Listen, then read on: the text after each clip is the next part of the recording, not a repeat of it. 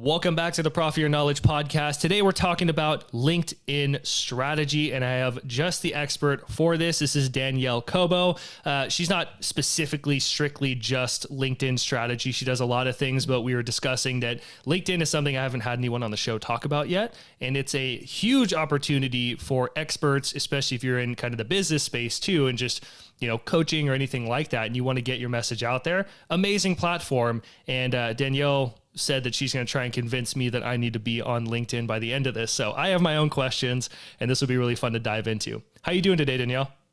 I'm doing fantastic. How are you doing? I'm doing awesome. Super excited about this. Like I said, first person to talk about LinkedIn.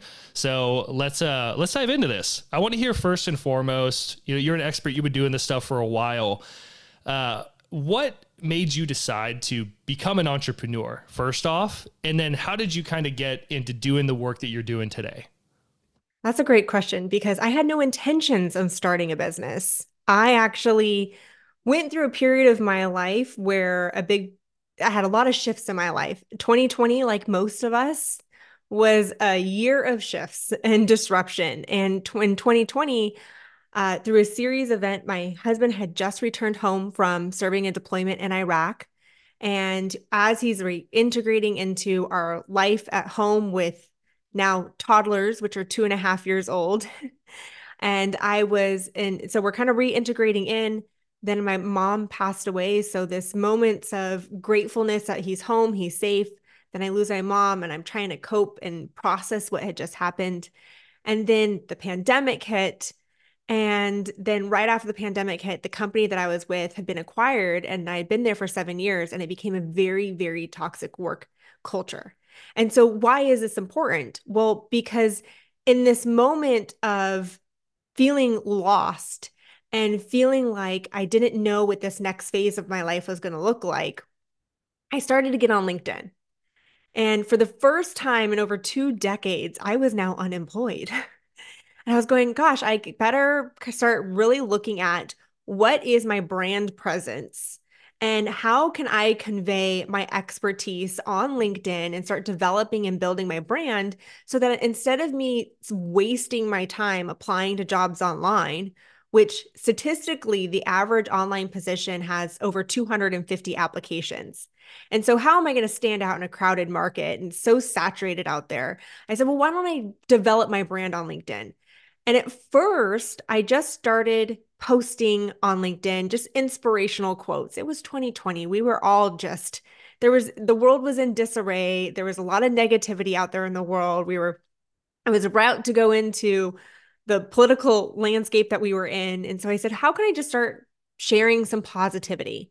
And then I started to get some comments and feedbacks, and people started to really engage and liking on my comments. And then I said, well, if I want to step into a leadership position, why don't I start sharing some of my successes and my failures and what I learned along the way of leading a team for a Fortune 500 company? And then people started to reach out to me and say, Well, will you mentor me? It's like, ah, I don't have a job right now. Sure, why not? It'd be something fun to do. I get to give back. And then at the end of me mentoring a couple people on helping them get their next job, each one of them said, You really need to do career coaching. And I said, Okay, that sounds great, but what is a career coach? I didn't even know what one was. Mm-hmm.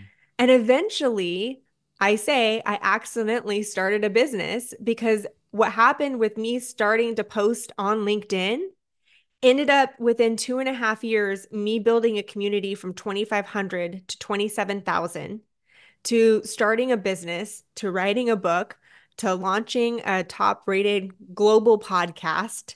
And that's where I'm at today. Wow. So cool. Happens so fast too. It's like the internet's just a crazy place because something just takes off and you're like, whoa, whole different place. Um, that's amazing.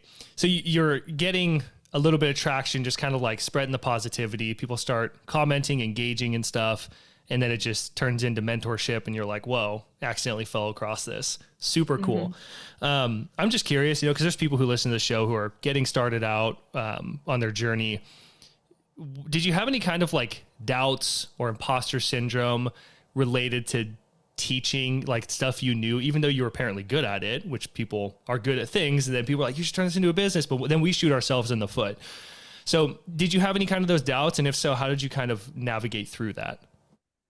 I would say I absolutely had those doubts. And even still today, I still sometimes have doubts because I remember when people were telling me you should be a career coach. And I said, well, first off, what is a career coach? And then second to that, um, I, how do I qualify myself as a career coach? What experience do I have to be even considered a coach or a consultant? And it took me, there's an exercise that I actually will work with my clients through where we're kind of, I work with a lot of job seekers. And a lot of times they're saying, well, I don't have industry experience or I don't have any experience in that particular role that I'm applying to. And I said, no, but let's also look at your transferable skills. So this is an exercise that I do for my that I did for myself, but I also do for my clients is I say take out a piece of paper and write down all of your accomplishments over your career. What are some of the successes? What are some of the failures that you've experienced and what steps did you take to overcome them? Are there any awards that you have? by the time that people go through the the list of things that they've done, you know, for me, I'd been in my career for 15 years. I had a lot of accomplishments. I had earned four consecutive sales awards for top sales performance. I had been a region manager by the time I was 30 years old. I had earned region manager of the year. I had led a team for a Fortune 500 company for seven years. So for me to even think that I didn't have the experience or the expertise to call myself a career coach, yet I had seven years of experience hiring people, helping people get promoted into various roles, leading a team to number one in the nation through the upheavals of restructuring and downsizing. I had the firsthand experience that I, when I look at a lot of coaches out there, they'll get, they'll understand the theories behind coaching, but they may not have that firsthand experience of building high performing teams. And that was something the unique that I had that was my that was my unique X factor. Yeah, I love that. I think that people are much we're much greater than we think that we are, you know, and it's so easy just to think about what we could improve or work on instead of celebrating all the wins and acknowledging those victories that we've had along the way that give us the confidence to move forward. And I think that I think that's such a great tip and a great exercise for people. So with LinkedIn, you're posting, you really start realizing that wow, this is actually turning into something. Um, I've dabbled in LinkedIn. I've been on and off, you know, in different things. I actually started a whole new profile, so I have a whole fresh profile where I change up like the banner and a couple things. And I was just like, that's not my priority because I'm just focusing on other things. Um, but as you've gained more experience in LinkedIn, you know, to grow your business and even helping other people leverage LinkedIn to grow their business, what do you feel has become more important uh, in that and why? I think first and foremost for entrepreneurs and business owners is pick a platform and master that platform because even though LinkedIn has been very successful for me, that's where 100% of my business comes from. That may not be the platform for your business. So sometimes people, the best platform for them, depending on the demographics of the people that they work with, it might be TikTok, it might be Instagram, it might be Facebook. So really understanding your target market and understanding where they spend their time and the mm-hmm. information that what platform they're looking for to seek that information, master that platform.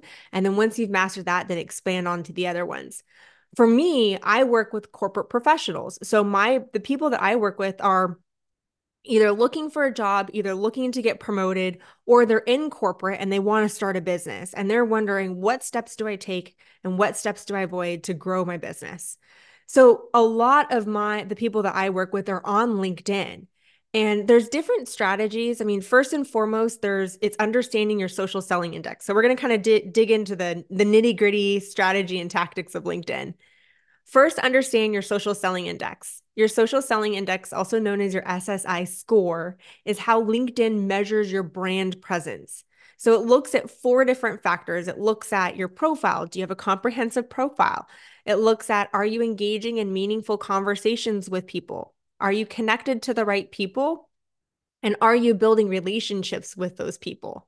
And so once you have an understanding of what your SSI score is, then from there, you're going to determine where you're going to be spending on your time on LinkedIn to increase your SSI score. So a good SSI score where you want to really strive for is a 70 or above.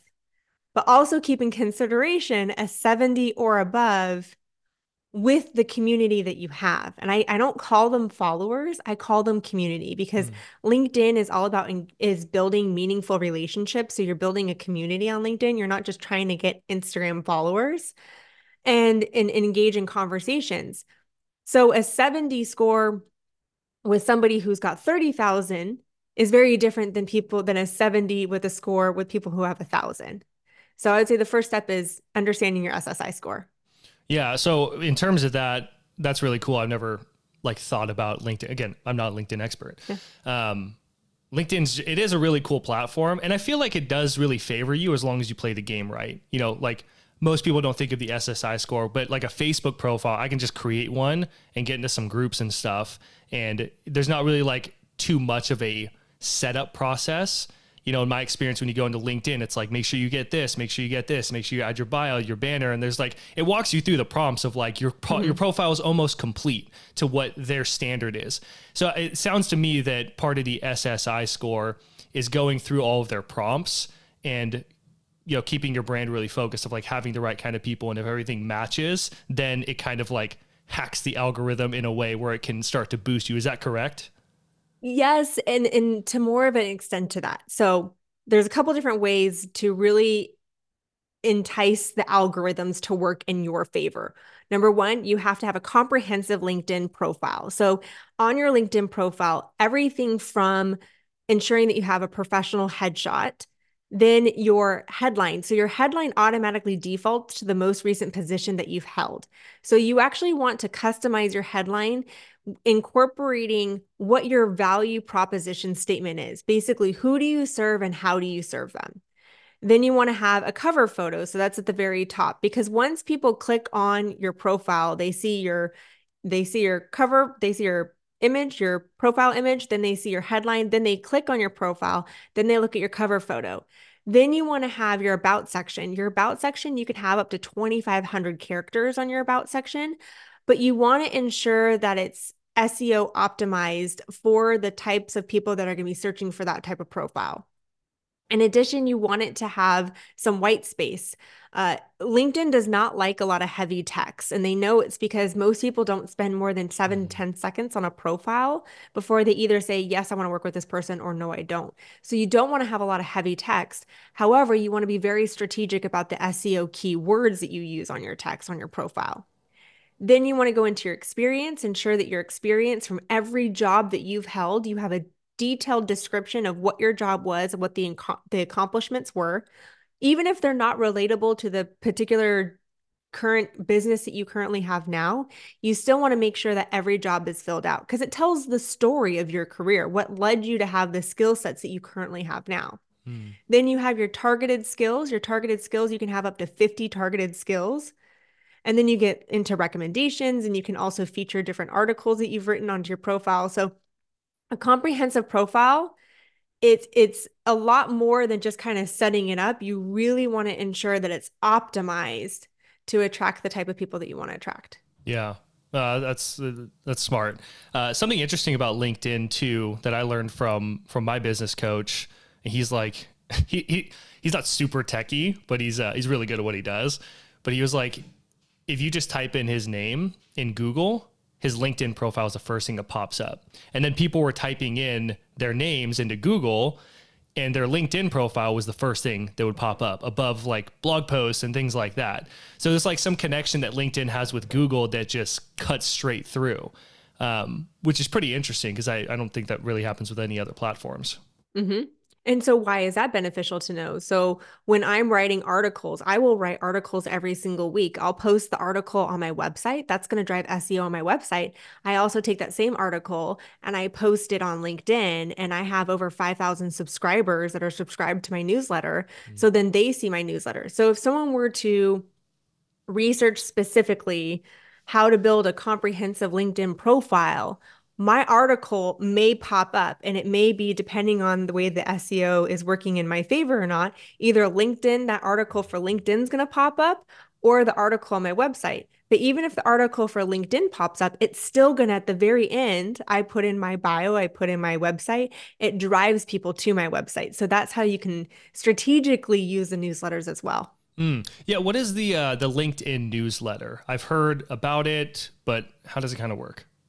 It's just a way for you to share information. So, some people, depending on your expertise, you're just going to have a weekly or bi monthly newsletter that people subscribe to. And the benefit of having the newsletter is that newsletter, every time that you uh, every time that you post a new newsletter, it automatically notifies all of your subscribers.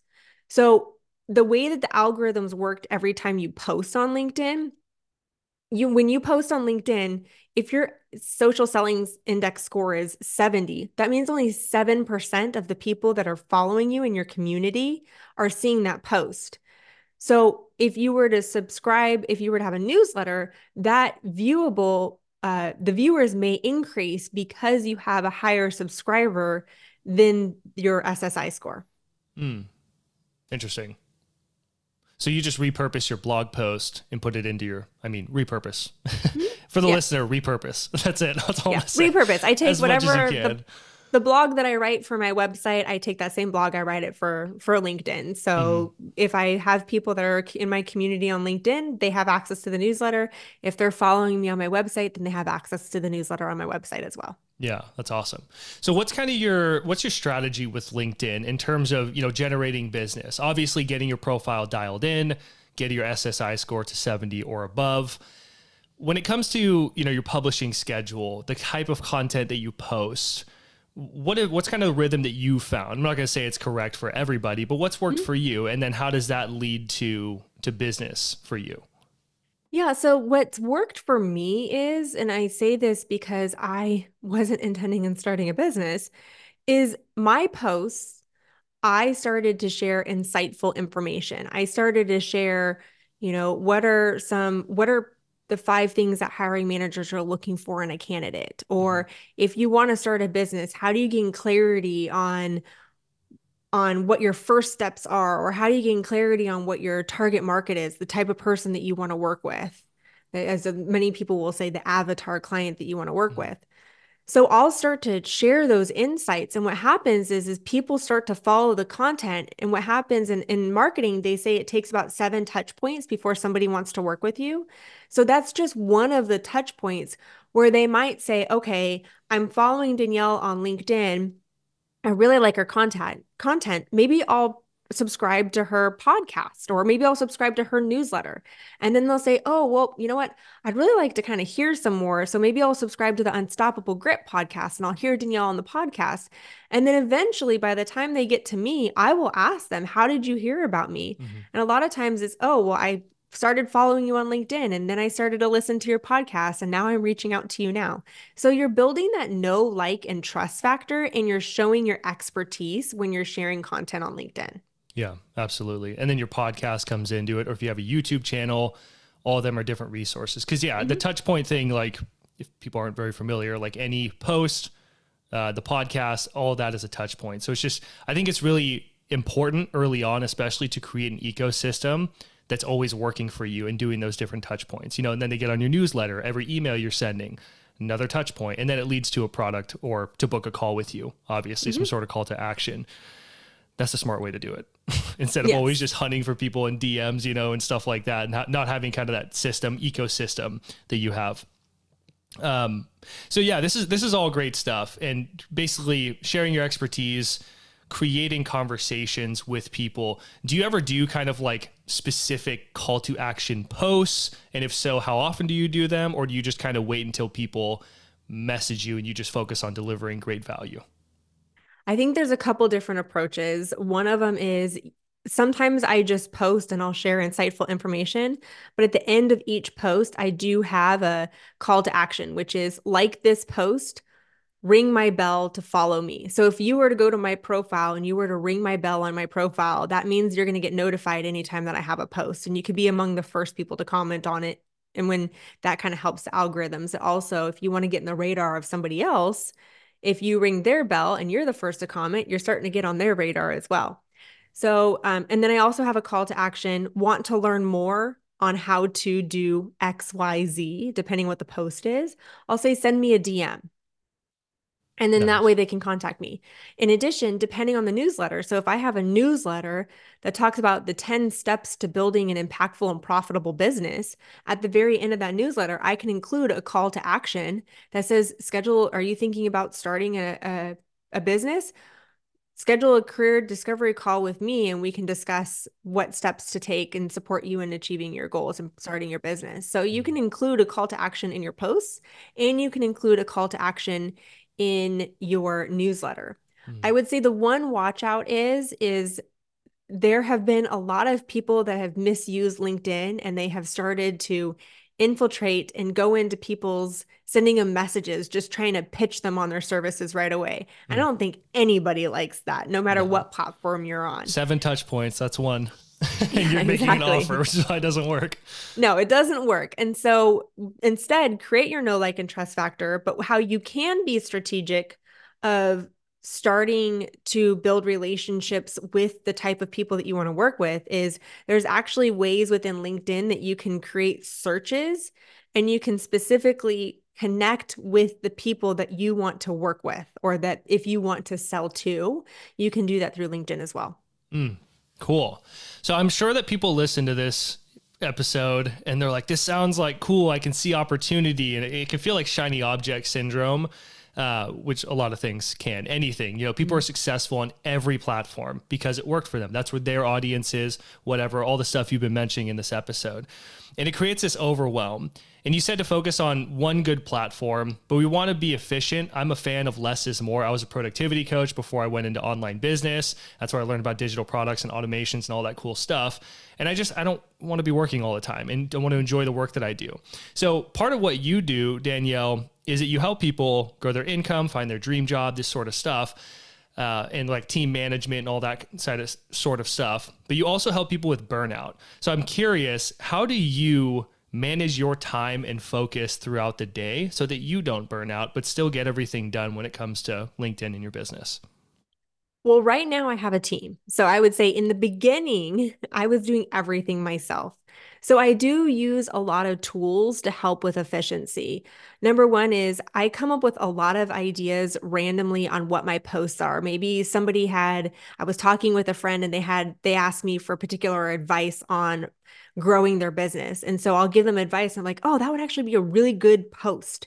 So I have a notes page opened up on my phone where I will just jot down different notes on a particular post. I'll email it to myself and then I have a folder. And once a month, I go into that folder and I take all of my ideas and I create my posts for about a month's worth of post.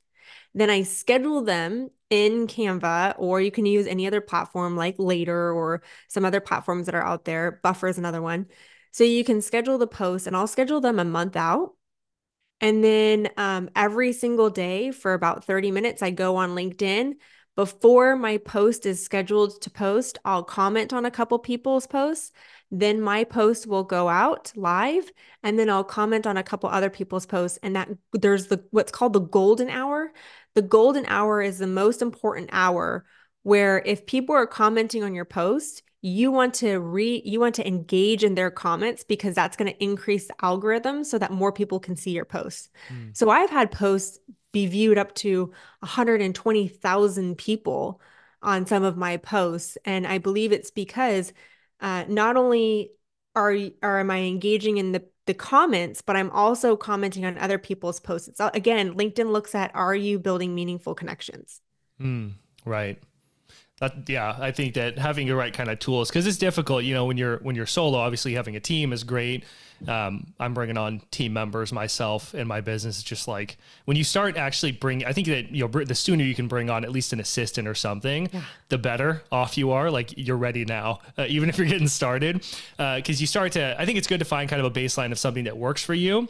But when you start getting in a in a rhythm, you can realize like, oh my gosh, I can just delegate this to this person. I, I don't need to actually be doing this because like the things you need to be doing are things that require your face and your voice, you know, or if you're creating the actual content, you know. But like all the behind the scenes, there's a great saying uh, that I heard from a productivity book. I forgot the name of it, but it was if you don't have an admin, you are an admin. And I was like, that is so freaking true.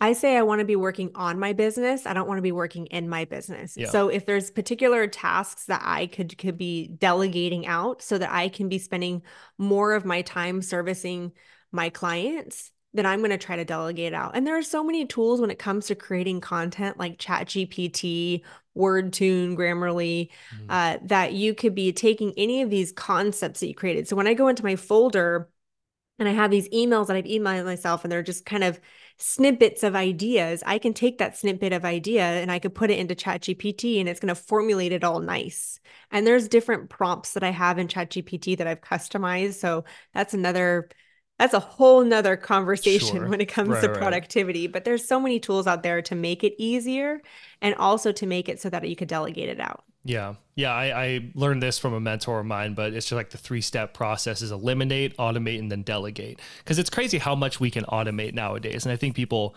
they overlook that and go straight to delegation, which is fine, you know, and sometimes not everything is best suited for automation. It's better to be delegated.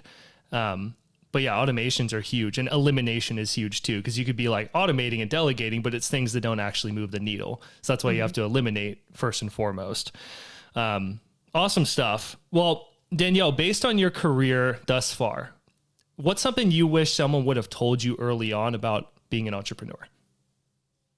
Oh, I would say that everything that in my corporate world has prepared me to where I'm at today. And I didn't realize it at the time, but I think about a, being an entrepreneur is hard. And I think a lot of people, you'll go on, don't, uh, I would say this don't compare your step three to somebody's step 10 because I've fallen into that trap a lot where I was newer in my business and I would go on Instagram and I would go on LinkedIn and I would see these people and they would say, you could be making a million dollars and I did it in three years. And I said, well, first off, you don't know their back end of the business. Are they talking about revenue? Are they talking about profit? Are they talking about net? Also, did they start doing Facebook ads when they were brand new and it was like 10 yeah. cents a lead? Like whole different ball game. Exactly. And I don't know who did they know when they first started. So don't compare your step 10 to somebody's your your step 2 to somebody's step 10. And also look back at your career and think about what has shaped you into the person that you are and what has what some skill sets you learned over the years that are going to translate into this new business that you're currently looking into doing. Mm, yeah, love that advice. So, so helpful. Danielle, you are a wealth of knowledge, and I really appreciate you for coming on to the show. We're going to bring this in for a landing, but where can people learn more about you and get connected? You can learn more about me on LinkedIn. so that's definitely the platform that I am and uh, that I'm on. But a lot of these principles that I do talk about too about building a business, you can pick up the copy of my book, Unstoppable Grit Break Through the Seven Roadblocks Standing Between You and Achieving Your Goals.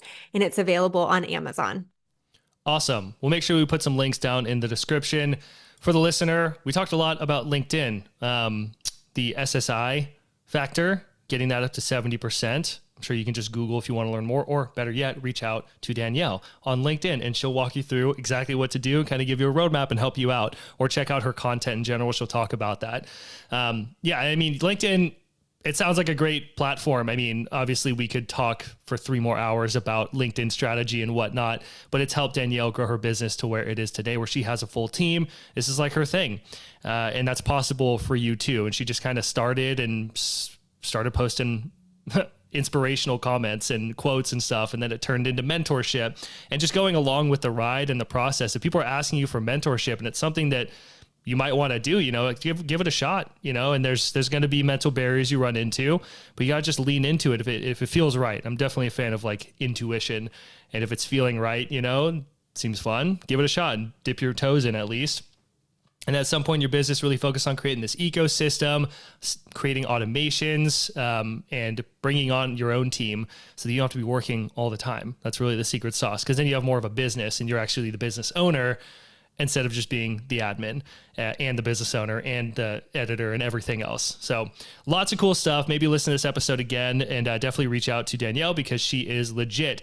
Biggest thing though is that you take action. Implementation is your only superpower. So take what you learned here, get out there, make something happen. We'll see you in the next one.